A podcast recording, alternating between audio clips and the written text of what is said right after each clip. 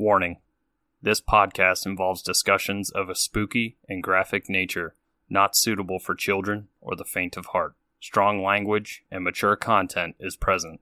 Listener discretion is advised. You have been warned.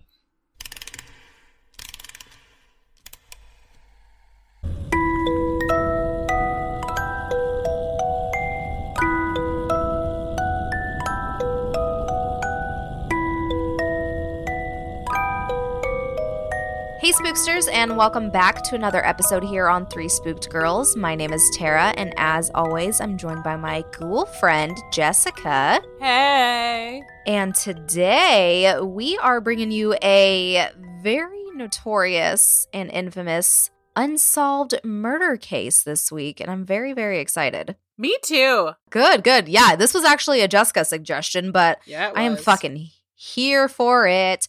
We are going to be chatting with you guys about the Black Dahlia today. Yay. Yay. We're both like, yay, hella quiet. but as always, before we jump into that, we're going to go ahead and do our business, our drinks, and the promo, as always. I want to start off by saying if you are new here, hello and welcome to the podcast. We're happy to have you. Wingapo. and if you are a uh, regular spookster or an OG spookster or whatever, hello, welcome back. Hello, hello. We love you. And you can check the show notes below. We are on all these social media platforms, as you will know. You can find us on Facebook, Twitter, Instagram, all of that fantastic stuff. We would love to have you come hang out with us. We do all kinds of cool, fun stuff over there. And we have an amazing merch store. Jessica just added some new things that you guys definitely need to check out. there is one crop top available. we have a crop top. I need it. I don't care that it's about to be winter. oh my god. I know. I need to go add all of the logos to the crop top. I think it's just the new one. I think it's just the Save Your Life, Save Your Life. hmm Oh my god. Yes, that is our new little logo on there. And then we also have apparently crop tops, but we also have these amazing glass mason jars with a lid and a straw. Oh my god. By the time this is up, we probably will both have ours because we ordered them as soon as Jessica made them. Check it the fuck out. I may even have mine for the live. Yes, Jessica's might make it in time for the live. Mine probably won't, but it might. You never know. It might. It might get there the day of. We'll see. When does this episode go up? Next Monday? This goes up the 23rd. Okay, so we would have had it already.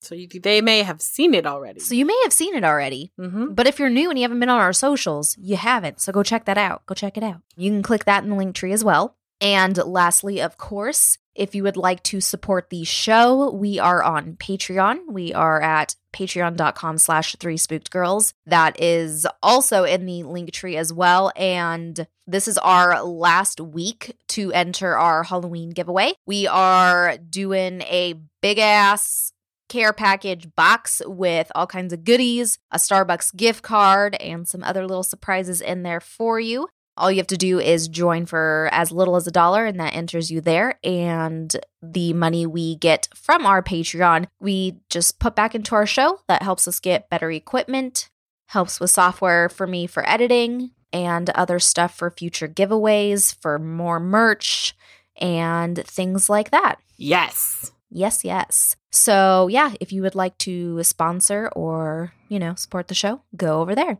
So, now that I'm kind of done with that business spiel, let's go ahead and get to the fun part drinks. What did you pick? So, you know, I went on Pinterest like I always do and Mm-hmm. started looking. And I was like, okay, Black Dahlia cocktail. And this has never happened in the history of me looking for a drink. It just popped the fuck up. What? A Black Dahlia cocktail. I was like, what has happened? It's amazing.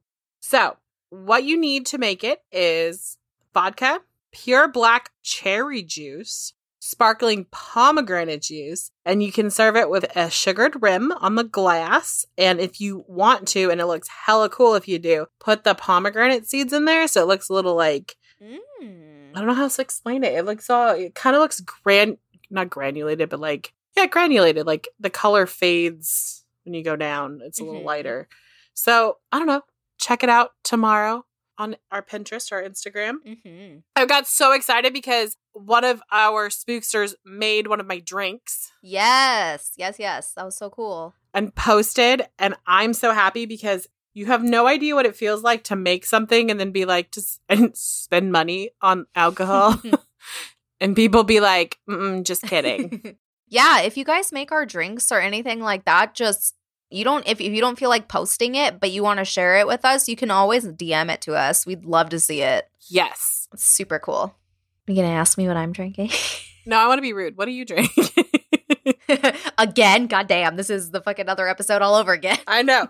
I was like, let's just move on, Tara. No, what are you drinking? I'm sorry. No, that's okay. We could have. Um, no wine for me this week. I woke up super early and I'm a little tired, but it's okay. I'm down for the cause. I've got coffee, Black Rifle coffee, strong coffee in my girlfriend mug. Ooh. Yes. So I got the spooks there. Girlfriends. And then I also have my big ass water. So I got my minimum two drinks here. I left my water in the other room, but my husband ran on his way home to Jack's Urban Eats, Mm-hmm. and I have strawberry lemonade. Boom. There we go. So yeah, no wine this week, but I will suggest any of the 19 Crimes red wines. Sip on that while you listen to this.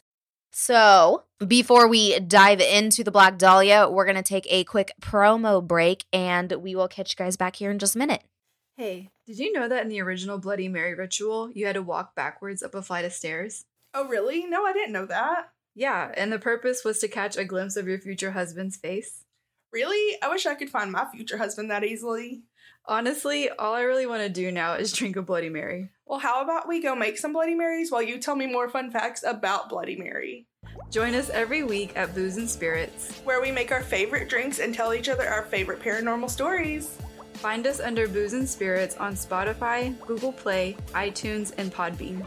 And follow us on Instagram and Twitter at Boos and Spirits. Okay, well, welcome back, guys. So, for today's episode, like I said, I have a ton of notes. I'm so excited. So, basically, I am going to run us through the story here. I have the background on the infamous Black Dahlia, Elizabeth Short, and then I'm going to go through the murder. We're going to talk some suspects and theories, and then I'm going to pass it off to Jessica because she's going to chat about the TV film aspect that's been inspired over the years on this murder. So we got a good episode ahead of us. So let's just buckle on in. I'm looking forward to it. Hails, yes.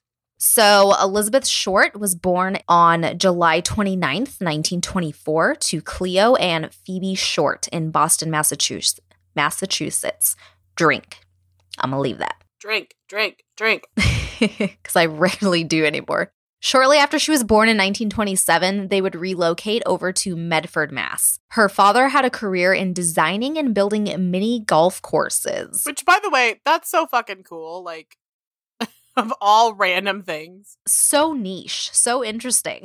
Mm-hmm. Which, though, would not be a good thing for this time period because, as we all know, the Great Depression would hit, and this would pretty much cause a shit show to happen for everybody, and especially the Short family. So Cleo felt like there was no hope at all during the Great Depression, and there was no fucking way he would be able to take care of his wife and his five daughters. So essentially, he decided to fake a suicide. It really wasn't uncommon for people to kill themselves during this time just because of the pressure of everything and just the turmoil of life at this point. So he figured, why not? He decided to leave his car near a bridge so that it looked like he jumped off it. He left Phoebe to fend for herself and her five daughters. She moved herself and her children into a small apartment and took on a bunch of different jobs, uh, mainly was like a bookkeeper. And then also, it was said she was able to get some public assistance to help her make up the difference a little bit, but still, in the 30s, raising five kids, shit, even today, raising five kids by yourself, fuck. Mm-mm. Elizabeth Short, also known as Beth or Betts, she had a lot of health issues growing up. She actually had lung surgery at the age of 15. It said she had a lot of trouble with bronchitis and very severe asthma. So, because of this, her doctor would end up recommending that she relocate to a warmer climate during the colder months. So, in the winter, she ended up staying in Miami, Florida with some family friends of theirs. We will get to some fun she had down in Florida in a little bit. But before that, In 1942, a letter arrived from Cleo. He had decided to come clean on the fact that he wasn't dead. He explained, you know, this whole sob story that it was just too much pressure, that he thought they'd be better off without him. And essentially, he pretty much had left them there and ran off to California to start a new life. But he missed his family and he wanted to come back. Boo. Boo hoo. But Phoebe pretty much told him to fuck off and she didn't need him and never wanted to see him again. Good for Phoebe. Mm-hmm. Because most women at that time would have been like, he's alive, and probably made up some bullshit like he had amnesia. Yeah, probably. So while Phoebe told him to fuck off, Elizabeth did not. She actually decided to go move to California. In her teens, it was kind of the start of her wanting to be this big actress. So I'm going to assume part of her motivation for moving might have been to kind of go kickstart that career because, of course, Hollywood was there. Don't know totally for sure, but you know what I mean. Could have been why. Now, this would go downhill super quickly. Keep in mind, she hadn't seen her dad since she was six years old, first of all. Her dad would end up kicking her out in January of 1943. Basically, it was because he just didn't like how she was living her life and said she was lazy and she wasn't pulling her weight and she wasn't helping out, anything like that. So she got the fuck out of there. Maybe if she'd had a dad who taught her how to like be a hardworking person. No, that's not an excuse. Her mom was very hardworking. So I retract my statement. so when she moved out, she got a job at the Base Exchange at Camp Cooke, which is now Vandenberg Air Force Base near Lompoc, California. She would essentially couch surf at this point, living with, you know, a bunch of different friends and shortly with a service member who was probably a boyfriend or something, but he was really abusive towards her, which, surprise, surprise, at this point during this time period. So Elizabeth ended up leaving Lompoc in mid 1943, and then she moved to Santa Barbara, and she had her one run in with the law. So on September 23rd of 1943, she was arrested for underage drinking at a bar. The authorities sent her back to Medford, but instead of staying there, she went to Florida and she would go up to uh, Massachusetts to visit her mom and her other family like every so often. Now, while in Florida, she was living her best life. She was a busy social person. She dated quite a few service members. She didn't care like what branch, anything like that. It was just like it was always service members. If you watch any video, anything like that, we'll see kind of that pattern. Anyway, so she would go on later to meet Major Matthew Michael Gordon Jr. He was training for a deployment to the China Burma India Theater during World War II. Elizabeth had told her friends that Matthew had proposed to her while he was recovering from some injuries from a plane crash. And then she was also corresponding with his mom as well while he was away. Of course, she accepted his offer and he had sent her like all kinds of gifts. He had sent her like a bunch of like fancy linens and she had like a hope chest. It was a whole thing. So, you know, they were like legit going to get married. Unfortunately, it took a sad turn. So, Matthew actually ended up dying in a second crash on August 10th of 1945, and this was actually less than a week before the surrender of Japan to end the war. His mom had actually notified Elizabeth for this via telegraph, and it was really weird. I grabbed the quote. I didn't see this in any of the articles I read. I actually heard this in a video I watched. I watch Stephanie Harlowe's videos a lot. She's a true crime YouTuber, and so I wrote it down. The quote from Matthew's mom was, Matt killed in plane crash on his way home from India. My sympathy is with you. Pray it isn't so. That's just kind of weird. I know like sometimes there's like some misinformation and stuff, especially because they didn't have like technology like we do, but it's just weird.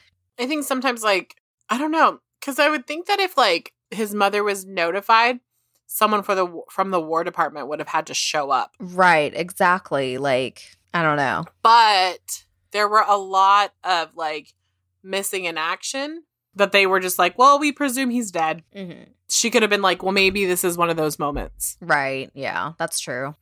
After this, of course, Elizabeth had a period of like mourning where she was just like totally, totally out of it. But then I read something that said she actually would tell people that Matthew was her husband and that they had a baby and but the baby died in childbirth. I don't know how credible that is, but I was just like, whoa, like, like what the fuck? Anyway, once she began to recover, though, she kind of tried to go back to her old life and started reconnecting with her old friends from Hollywood. And with reconnecting with people from her past, she would also get in contact with a Lieutenant Joseph Gordon Fickling. All these people have such long names, Jesus. I know. I when I first read it, I giggled really hard. now, Joseph was another service member that she had dated in Florida. She actually went and met up with him in Chicago, and it was described that she fell back head over heels in love with him. And Joseph was actually stationed at the time at the Naval Reserve Air Force Base in Long Beach. And then eventually she ended up relocating to California to be with him. And of course, happily ever after didn't last too long, sadly. He didn't die. He didn't die. They did break up though basically it was kind of along the lines of he thought like she was cheating on him or that he wasn't like her number one guy. I don't know what their exact situation was, kind of thing. But basically, he was kind of getting jealous, so they split up. But they split up on good terms. He relocated to North Carolina, but they kept in touch. And it was actually said that, like, he would send her money sometimes. So he's probably a good guy, you know, if he's still helping her out even after breaking up and stuff. Well, he probably felt guilty that she moved out there for him. True. I mean, granted, that's probably where she really wanted to be, but oh, yeah. He probably felt guilty, like, oh, she moved away from her family and everyone she really knows, and now she's here with me. So, yeah, true. After this, Elizabeth left Los Angeles on December 8th of 1946 to go to San Diego. While she was in San Diego, she became friends with a Dorothy French. And Dorothy was working at the Aztec Theater and basically had found her sleeping in one of the seats after an evening show one day she told Dorothy that she had left Hollywood because finding a job as an actress was really hard and there was a bunch of like actor strikes going on at the time. So Dorothy felt bad for her and offered her a place to stay at her mom's house for a few days. And then this was something that was also common. It was always supposed to be a few days at somebody's house and it would turn into her kind of outstaying her welcome. She'd always end up staying longer. And then when it was like, okay, you got to get the hell out, she'd go stay somewhere else. Okay. Terrible to say, but from my understanding, it was she kind of was like a drifter and a freeloader a little bit. Like she never really pitched in with like you know, money and stuff. Like she'd have all these like odd jobs, side jobs. Her acting career never took off, unfortunately. Like she was a waitress, different little jobs like that, but she was always living different little places, like other people's houses. She did do some housework for Dorothy's family, but she did continue her late night partying and also uh, her social dating life she started dating or quote dating it's a little bit up for debate i guess depending who you talk to yeah a man named robert red manley he was a salesman from los angeles he was married he had a pregnant wife he a dirtbag. Yes. Red admitted he was attracted to Elizabeth, but claimed that they never slept together. Bullshit. Yeah. Bullshit. Oh, I'm sorry. I had a, a coughing attack. so the two of them saw each other off and on for a few weeks and Elizabeth had asked him for a ride back to Hollywood. Red agreed and picked her up from the French house on January 8th of 1947. He said he paid for her hotel room that night and they went to a party. And then after that, they returned to the hotel room and he slept on the bed and she slept in the chair because she wasn't feeling well that night. But that was it. Okay. Mm-hmm. Also, little note keep in mind for later on because we'll discuss it later he is also the last person that saw her alive. That can definitively say they saw her. Yes, yes, yes. We're going to segue over to the murders now. Okay, so on the morning of January 15th of 1947, Betty Bersinger was walking to a shoe repair shop with her 3-year-old daughter. What she thought would be just a normal morning running errands would actually turn into a fucking nightmare. Like I don't know how else to describe that. Imagine there's like so many things that probably were like not only does she see this, but her three year old sees this. Yeah. So, as the two of them are walking up the street, they approach the corner of Norton and 39th. They passed a bunch of vacant lots bordering the sidewalks. So, basically, when World War II happened, development had slowed down in Los Angeles. So, like, this was pretty common for the time. Mm-hmm. Like, so, like, they didn't have people like doing construction, things like that. Makes sense. Yeah, so just like, you know, creepy looking and abandoned and like not what it looks like today, basically. That's kind of what putting that picture in your head if you didn't know. Yes. And so, you know, Betty, she's walking around with her daughter. She sees something white. She glances at the object, and originally she thought it was a mannequin. But as we know, it's never a mannequin. It's never a fucking mannequin. No. So Betty continues to walk towards it, and something seems off. Once she was able to get a closer look, she realized it was actually a woman. Now, we know this woman is Elizabeth, so no spoilers there. Elizabeth's body was completely severed from the waist and drained entirely of blood, making her skin extremely white. Her face had been slashed from the corners of her mouth to ears, creating an effect known as the Glasgow smile. Now, if you don't know what that is, basically the easiest way to describe that is the scars on the Joker's face. Yes. So during this time, actually, the Glasgow smile was said to be used by gang members, and this would be like a warning sign to be like, better fucking watch yourself. This is what we do. We're gonna do worse, kind of thing. So, yeah, scary. Mm-hmm. She also had several cuts on her thighs and breasts, where entire portions of flesh had been sliced away. The lower half of her body was positioned a foot away from her upper half, and her intestines had been tucked neatly underneath her butt. Her body had also been posed with her hands over her head and her elbows bent at right angles and her legs spread apart. It was also noted that the medical examiners determined that she had been dead for around 10 hours prior to being found, leaving her time of death either between the evening of January 14th or the early, like super, super early morning of the 15th. And also, another weird thing was that the body had been washed by the killer, Like like washed clean. pristinely. Yes. So obviously, even today, even with as desensitized as we are, this would be fucking horrific to find. Right. So, of course, Betty pretty much like screamed, snatched her kid up, and ran over to a nearby house to call the cops. Shitty enough, but not surprised. By the time the investigation team made their way over there, it was fucking covered with reporters, photographers, and a bunch of people just like being little looky loos, basically. This case picked up traction super quick. Mm-hmm. So, the autopsy of Elizabeth's body was performed on January 16th by Frederick Newbarr, uh, the Los Angeles County coroner. The autopsy revealed multiple lacerations to the face and head. Uh, there was no sperm present on the body because the killer had, like I said, washed it clean. There was numerous cuts in a crisscross pattern all over her pubic area, and her pubic hair had actually been removed by hand, they determined. How do they determine that? I don't fucking like I don't know if that means like plucked. I don't like that. I don't want to. Yeah. Most of the damage done seemed to have been post mortem due to very little bruising on the body, including the severing of her body at her waist by transecting the lumbar spine between the second and third vertebrae, and another gaping laceration measuring four and a quarter inches in length ran longitudinally from the umbilicus to the supubic region. Sorry, guys, I am not the best with pronouncing stuff. That was right.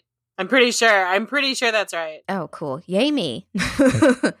anyway, the lacerations on each side of her face, which extended from the corners of the lips, were about three inches on the right side of her face and two and a half inches on the left. Her skull wasn't fractured, but there was bruising noted on the front and right side of her scalp, with a small amount of bleeding on the right side, just consistent with the blows to the head. Her cause of death was determined to be hemorrhaging from the lacerations to her face and the shock from the blows to the head and face.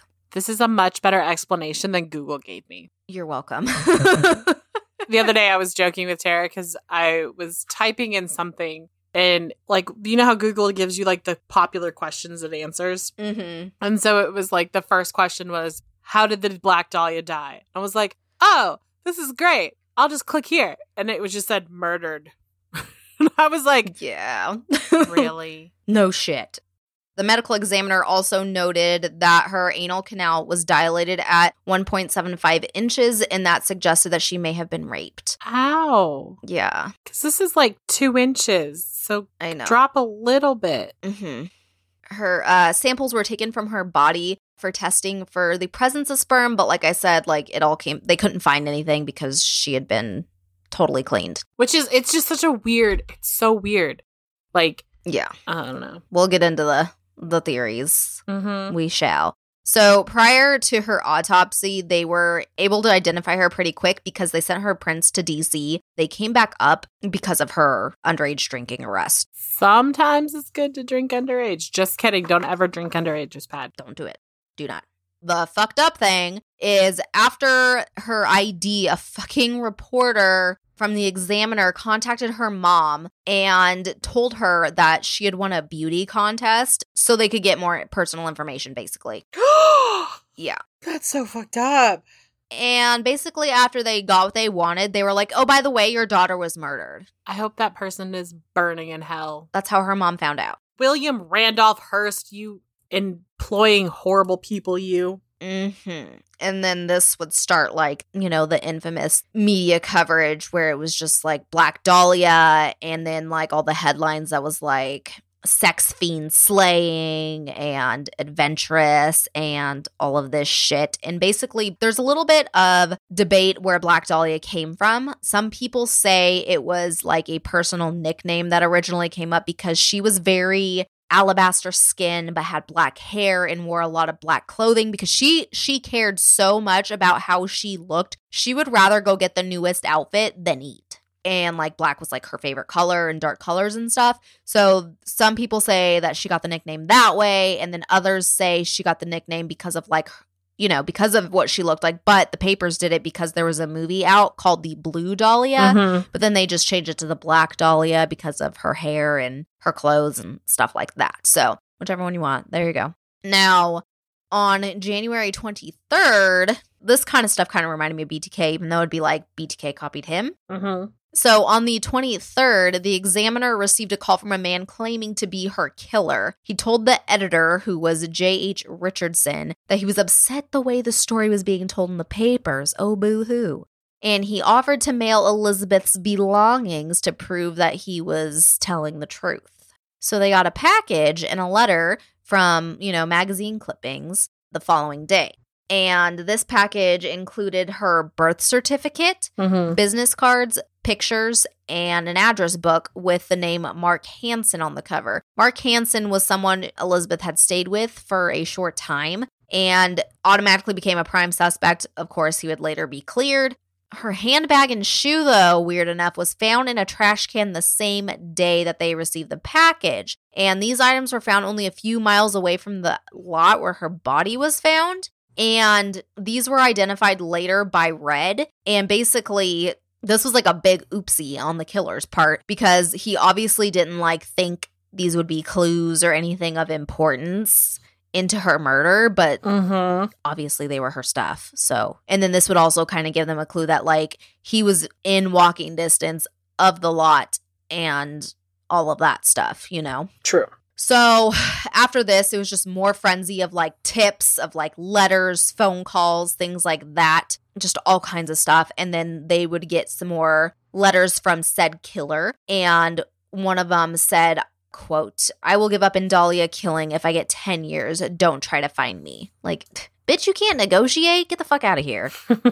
like, what the fuck? So sadly, like I said, like they got a bunch of tips and everything, but most of it just wasn't really helpful, wasn't valid information or anything to go off of. Because the crazies come out. Yeah, exactly. They got some more letters, they sent them in. Unfortunately, whoever sent them in was smart enough to know that if you rinse them in gasoline, that'll strip them of the fingerprints. So forensics really couldn't do anything with them. Which makes me think that he had been arrested. Either had been arrested or knew about forensics. Or I don't know if the military was collecting fingerprints at that time, but definitely like knew that that's one way they catch criminals. True. And then again, like the police and the press would like release when you know, like right now, like with the Golden State Killer, everyone's like, this new technology of DNA through blah, blah, blah. So it's like killers are like, or people are like, okay, so just make sure no one in my family does it. Got it. Pretty much, yeah.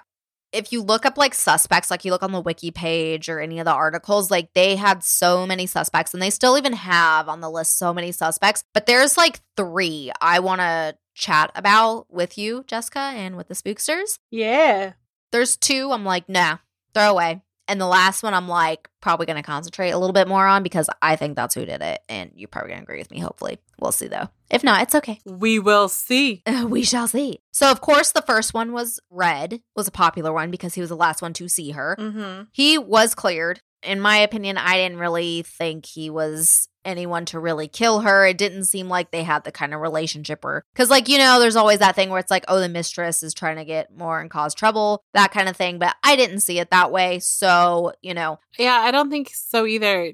I don't think she and Red were ever going to be long term. I think Red was her like means to an end to get out of San Diego. exactly. Yeah. Like, and they both knew what it was. So, you know what I mean? It was just kind of like bad timing on his part as far as being the last one to see her. Right. I mean, I don't know if like maybe her being with him opened her up.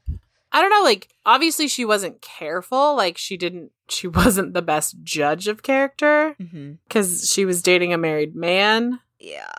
But, you know, that's suspect number one. That's pretty popular, but no. So, spooked girls will say no. Now, this next one, which I actually um, came across when I was watching our favorites, BuzzFeed Unsolved, Yay. it's said that Ralph Asdell, who was a detective on this case, had a run in with this unknown man who had a black car that was described to have been seen around the time her body was found and was a possible suspect, but nothing really ever came out of it. So it's just this big question mark person. So, like, we don't know anything about him. We don't have a name, nothing. So it's just kind of one of those, like, very elusive, random, kind of just wanted to throw those in there suspects that I found interesting. Hmm. Yeah.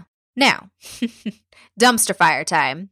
Dr. George Hodel. Ah, good old Dr. Hodel. I'm just going to start now. Motherfucker did This it. is who I think is the person. And I just whispered underneath you, motherfucker did it. Possible suspect number three, per my notes. Per Tara's notes. per my notes. Okay, so where to begin? Mm-hmm. Let me just start off with this. He's a piece of shit. Okay? We gotta start with that. He not only has been linked to the Black Dahlia, he's been linked to multiple murders. So let's just talk about the first murder he was suspected for. In 1945, his secretary somehow ended up dead by a drug overdose. And there was some financial fraud going on. So, with his like billing for his patients, they think he uh, killed her to keep her hush hush. what? Not Ruth. Yeah, he was also said to have been the uh, physician for the elite and the stars because um, it was rumored he was performing illegal abortion services. Ah, maybe. Maybe. Mm-hmm. And he is very much so linked to the Black Dahlia. So much so, his fucking own child, his son, Steve Hodel, who was a detective as well, literally has spent so fucking long trying to prove that his father has done this. He's dedicated his retirement to this. Right? Steve literally is my it's not even it wasn't even like just his retirement. It was like most of his career. Truth, truth, truth. Like fucking crazy. I mean, George is kind of the biggest piece of shit. Like he is the dumpster fire that is full of pieces of shit on fire. Like Mm. I Oh. mean, man was accused of raping his own daughter. yep, you beat me to it. Oh, I'm sorry. I'm sorry. No, you're fine. Basically, in 1949, there was accusations basically impregnating his 14 year old daughter.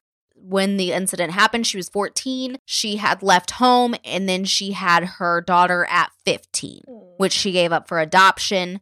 So it's kind of like, are you fucking kidding me?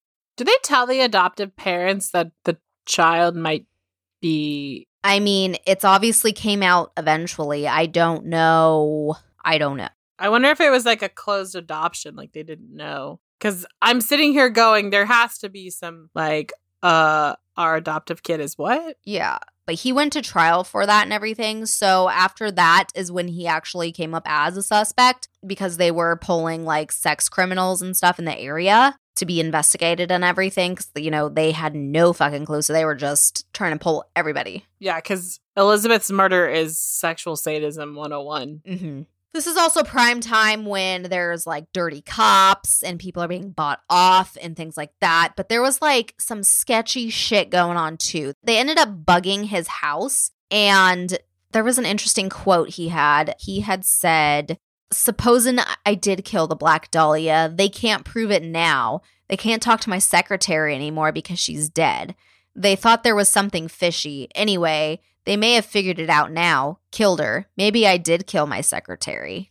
And then they also had caught on or caught recordings of him talking about needing connections with the DA and other things like that as well. He would also be interviewed as a suspect in 1949 for another murder of Louise Springer, which is the Green Twig murder, though evidence for this would come like fucking way, way later. This actually was available last July, apparently. And eventually, he ended up fleeing to Manila. And while he's in Manila, another woman ends up dead about half a mile from his house. Mm. And this victim had basically the same kind of injuries that the Black Dahlia had. Fucking shocker. Yeah, you cannot have those kind of coincidences. I'm fucking sorry. Yeah. He fucking did it. That's just not a fucking thing. Right? And with the uh, precision of all of her injuries and everything, it would make sense with someone with a medical background and things like that as well. Because not just any random fucking jack is gonna know how to do all the things that happen. They're not gonna know how to drain a body of blood. They're not gonna know how to, like, you know, dissect her, for lack of better term, you know, things like that. Especially that pristine and clean. Like it wasn't like she was hacked in half. Exactly. And he's just not a good person, as it is, obviously. So, and death's following him around. So I'm just like, hmm, interesting. Okay. Yeah, someone needed to hit him with a truck. But uh, unfortunately, he ended up dying in 1991. Unfortunately, I mean, it's not unfortunately. I'm glad he's dead. But it's like one of those things where it's like, it wasn't proven, obviously. right. But that's kind of, I guess, going to wrap it up for me. I just kind of wanted to chit chat a little bit about that. And I won't continue on because I can go down more rabbit holes with his piece of shit self. If you guys have any opinions on who killed Elizabeth Short, I would love to know who you think it is. Let me know on social medias. I am going to hand it off, though, to Jessica so she can chit chat about movies and TVs, though, involving Black Dahlia. So the Black Dahlia has been on everything from like Unsolved Mystery, Tara mentioned BuzzFeed Unsolved. They've done ghost shows. They've they've done a lot of things. I've met some people who have actually tried to go and do like a spirit reading around her grave site, which I didn't realize was in um Oakland. Oh, So closer to me than I anticipated. It would have done her justice if they had put her like in that like old Hollywood, you know, like the it'll come to me tonight, like at two AM. I'll wake up and be like, It's this cemetery. It's the cemetery Right. where they bury all like all of the prestigious celebrities are buried in. but see, she wasn't a celebrity, so. Right, but because she got notoriety after death. hmm Which some people say she's the most infamous actress there's ever lived. Hmm. because, like, here's the thing you might not know her name, but you know who she is. True. Because at some point in the media, you have like stumbled across her. hmm Whether it's like in passing, where someone, I know that there were some actors and some other people who were like at one point on the suspect list and they would make jokes about it, things like that. But it's literally the greatest unsolved murder of the modern age. hmm So, one of the reasons I wanted to do this episode is because I want to talk about the movie The Black Dahlia that came out in 2006. The lineup for this movie is my high school crush, Josh Hartnett. Aw. Right, I loved him. He plays a character called Dwight Bucky Bleichert. And then Scarlett Johansson is in this movie. She plays a character named Kay Lake. She is a reformed prostitute Hmm. that is kind of weirdly caught between the two main characters, but like not caught. It's weird. Aaron Eckhart plays Lee Blanchard. If you don't know who that is, he played Two Face hmm in the Batman trilogy. Hilary Swank plays Madeleine Linscott. Elizabeth Short is played by um, Maya Kirshner, who, if you watch the movie and then you've watched Vampire Diaries, you're going to be like, oh, it's Elena's real mom. Because that's what I did. I was like, oh, I know who she is now. And then one of my favorite characters in this movie is a very small but role is Ramona Linscott, and it's played by Fiona Shaw. hmm. Fiona Shaw is um Petunia Dursley. Mm-hmm. hmm So, in case you're wondering, so essentially, the story starts off with these two cops. It's really a, it starts with like some riots and some cops versus sailors, and it's and the city comes up with this idea: let's do a boxing match between these two guys. The one is named Mr. Fire, and one's named Mr. Ice. And so it's Josh Hartnett and Aaron Eckhart. Like Bucky and Lee go head to head. So this is where like Bucky meets Scarlet Joe, who is Kay Lake, who is on the arm of Aaron or Lee, should say. And like Bucky is instantly like, Who are these people? I love them. I want to be friends with them. And mind you, both Lee and Bucky are police officers. So they do this fight and Bucky loses and it's kind of like he he kind of throws the fight a little bit because he's promised like $8,000 and he does it because his dad is old and um, he puts him in a nursing home. So the money goes to that. Well, because of this, they get the warrants department. And so basically, what they do is they track down people with warrants. Mm-hmm. And one night, Lee comes to Bucky and says, Hey, we're going to do this stakeout. And the stakeout, this guy Nash is going to be there. Well, it's one block away from the Black Dahlia dump site. So then there's this big shootout. And when they're like looking in the house and everything, they notice that there are cops forming in the block behind them. So they go over there and they are now on it. But because these two guys are the golden boys of the police department, they get put on this. And Bucky doesn't want anything to do with this. Hmm. He just wants to do his warrants. He just wants to do his job, but he's kind of being forced into this. So to kind of flash forward, Bucky falls in love with Kay, but Kay lives with Lee because Lee busted her old pimp, if that makes sense. And so he she lives with him as like this protecting thing, but she falls in love with Bucky too. But then Lee makes a really stupid mistake and tries to track down the guy who like was the pimp who like mutilated her and all this stuff. And Lee ends up dead. And you're like, oh no. And then Josh and then Bucky and and Kay have sex on a table. Mm. It's a very weird, like this whole re- their relationship is weird. So then they like basically like live together and they're like whatever. Mm-hmm. The part that I missed is while Bucky is investigating the death of the Black Dahlia, he finds out that she and this other girl frequent a lesbian bar. Which in real life there was rumors that she was a lesbian because she frequented lesbian bars. I think it had more to do with the fact that like she could go and sit down and someone would buy her a meal if she like flirted with them type situation. So while Bucky's at this lesbian bar, he looks across the room and there's this look-alike, and it's Madeleine Linscott. And Madeleine Linscott is like dead ringer, has now started wearing a black dahlia in her hair, is very like creepy rich girl walk around. So he finds out who she is and basically follows her, but she doesn't do what like a normal human would do. And this is before Lee has died, by the way. Mm. She doesn't do what a normal human would do if a cop was following her.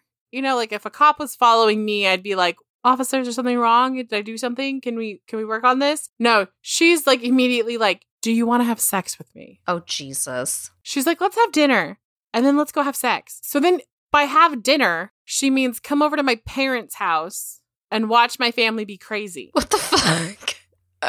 Like, I'm not kidding you. Like, one of my favorite scenes is like he walks into the house and there's this dog sitting there with a newspaper in his mouth. And she's like, Meet Balto. It's our family dog. When daddy made his first million, Oh my god. when daddy made his first million, Balto walked in with a newspaper in his mouth and daddy wanted to commemor- commemorate the moment. So he shot and had him stuffed. And you're just like, What the fuck? this is the first hint. And you're like, this is not a normal family. No.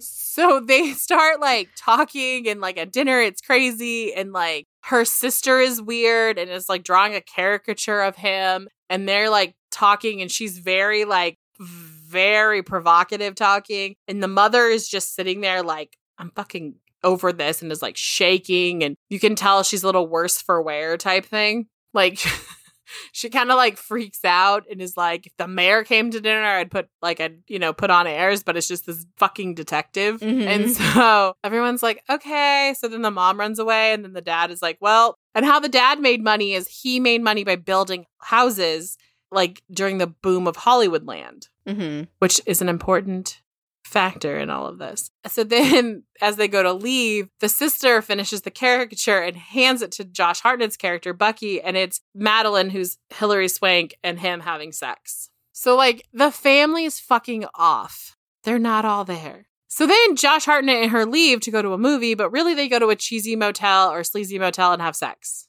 At which she tells him, My father made his money by basically building houses out of old sets. So they're death traps. And they're like, Okay. So then, flash forward, Lee has died. He's now a Scarlett Johansson. He's still trying to crack this case, but it seems to always come back to this crazy ass family. Like they've had other suspects, but they're just not really panning out. Then Josh Hartnett's character finds a stash of money in Lee because now he's like basically moved into Lee's house with Kay, Mm-hmm. which is creepy. Like, would you move in with your best friend's significant other like within a week after he's been dead? No. and not dead like had like uh like an official memorial service or anything. Like he got killed trying to catch a bad guy illegally. And so another kind of guy who like tips him off like a rat just had him cremated in his like basement furnace. Ugh, cringy. Yeah. Right? Like so like not even like real not even a real goodbye. Mm-hmm. He finds a stack of money and they basically find out that Lee is actually a dirty cop. Of course. And the reason Lee is a dirty cop is because Kay and the got her pimp robbed a bank. Kay found out where the money was, told Lee where it was. Lee went and got the money after they busted the dude. Mm. So they had all this money and they're like, oh, okay. Hmm. so like Bucky just bounces and he goes, obviously, stupid man goes back to Madeleine and they have their torrid affair. Well, then it's like the next day he kind of figures it out because he sees this painting on the wall and it's of a clown with like, you know, the Joker slash marks. And he's like, wait a tick. Mm-hmm. So basically, he kind of puts it all together that it's this family and he thinks it's the dad. So he goes and he confronts the dad with a gun, right? And he starts shooting up the house and everything like this. And they're trying to tell him, like, no, no, look, it's this our housekeeper, our groundskeeper, like he's crazy. My dad knew he was lonely. So he hired Elizabeth to come like be an escort for him and hang out with him. And then he's done this. But this dude is dead now because this is the guy who was with Lee when Lee died. You got to watch that part. You'll understand. So, twisted turn of events. It's not George, but it's Fiona Shaw, Shocked look. right? Oh my God. She's crazy because she's actually in love with George, and George, their groundskeeper, is actually Madeleine's dad. So it's even creepier that George had this weird fascination with her because the reason George knew about her was because Madeleine's dad made a porn with Elizabeth. Not like he was in it, like he made, like, he produced it. Let's put it that way. yeah, that's still gross. Right, with Elizabeth and another girl. So George becomes obsessed. So they he takes her on this date to one of the houses in one of the abandoned projects, which just so happened to be near a river, you know, to wash the body. Yeah. And so basically Fiona Shaw admits to killing her because Josh Hartnett's character Bucky had kind of found the place and the evidence and everything like that. So it's just a weird turn of events because as he's leaving, he realizes that oh, Ramona shoots herself, tells everyone, "Hey, I killed her," and the the father's like, "You can't. She's crazy. She's never this." This testimony is never going to hold up in court. And then the mom was like, bye bye Mm. kills herself. And so Bucky's leaving, and he's like, as he's leaving and going back to Kay, he's like having this existential moment like, nobody is ever gonna fucking believe this. I have zero proof of this. And so then it's just like the end. He walks into Kay's house. But I think this, I know it sounds, sounds like a lame ending, but I do really like this movie because I think one of the things is is it shows how we can get caught up in a theory because there was a theory for a long time and Eliot Ness he had another suspect where he thinks was from a prominent family in the area that they just kind of like paid to cover it up type shit. Mm. There's a lot of that. Right. There's so many, this case has so many suspects. The Black Dahlia pops up in pop culture reference all the time. It's actually been in American Horror Story, in what is it, The Murder House? Yeah, season one. Yeah. Which is a perfectly good explanation. Like, of what happened is that, you know, there there is that theory that she was pregnant, Mm-hmm. though the medical reports say she wasn't. There's the theory that she maybe thought she was pregnant or something like that and went to have an abortion. And that's how she met Hodel. It'd be very easy for him to pick someone off like that. Yeah, because like she wasn't pregnant at the time and stuff, but it's like she had been there a while. Like we don't know when they could have, like they could have met like who knows how long ago. There's always that possibility. Right. And again, like during that time, like a lot of women, it, it was called date to dine. Mm-hmm. And it was basically like they would just go on dates with guys to eat food because they didn't have money. Yeah. So like how people were like, "Oh, Elizabeth would rather like, you know, you made the comment earlier like Elizabeth would rather have a new dress than eat dinner because she knew that if she bought a new dress and looked a certain way, a guy is going to take her to dinner, so that's taken care of." Right. I mean, I think it was a difficult time to be a single woman trying to be an actress and this was kind of the boom of Hollywood. And she was young too. She was like 22. Yeah, she's a baby. Yeah. I mean, it's just it's so sad. Mhm. It's I think it's a case of a vulnerable young woman being in the wrong place at the wrong time, trusting the wrong people, and I think a lot of it has to do with the fact that she didn't have a father there to really tell her like, you know, this is how you should have a man treat you. I think that her mom was probably way too busy having five children to support on her own. Yeah. And working and all of that. Yeah.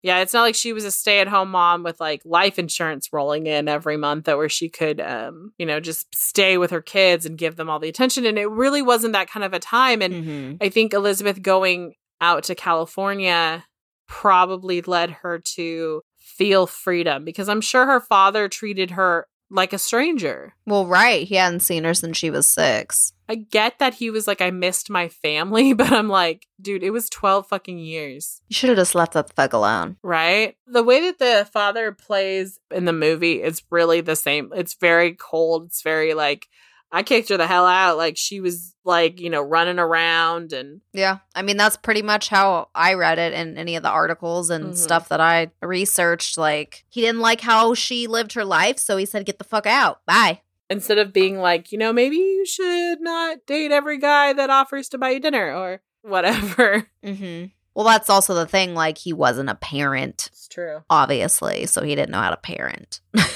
I just it's like one of those things where I feel one, I feel so bad for her because like her cuts, like yeah. they say she died from hemorrhaging. She was conscious Mm. when someone decided to cut into her face. As an actress, that had to be so much more than just someone mutilating her. Yeah, because she also did modeling too. So, yeah. And she might not have fought back. You know, she may have been like, I can't fight back. And, you know, she could have been disorientated from the head blows. One of the theories is that her head was in a vice. And that's where the kind of pressurized or like the the blows or the things came from Mm. was actually from like a vice. It's just it's a crazy story and like the more you dig into it, it's really like if you cut the head off a snake, like three more pop up. This is like barely scratching the surface, like the basic story. We Mhm. could have way rabbit holed this way worse, but I tried to not make this a five million Mhm. part episode.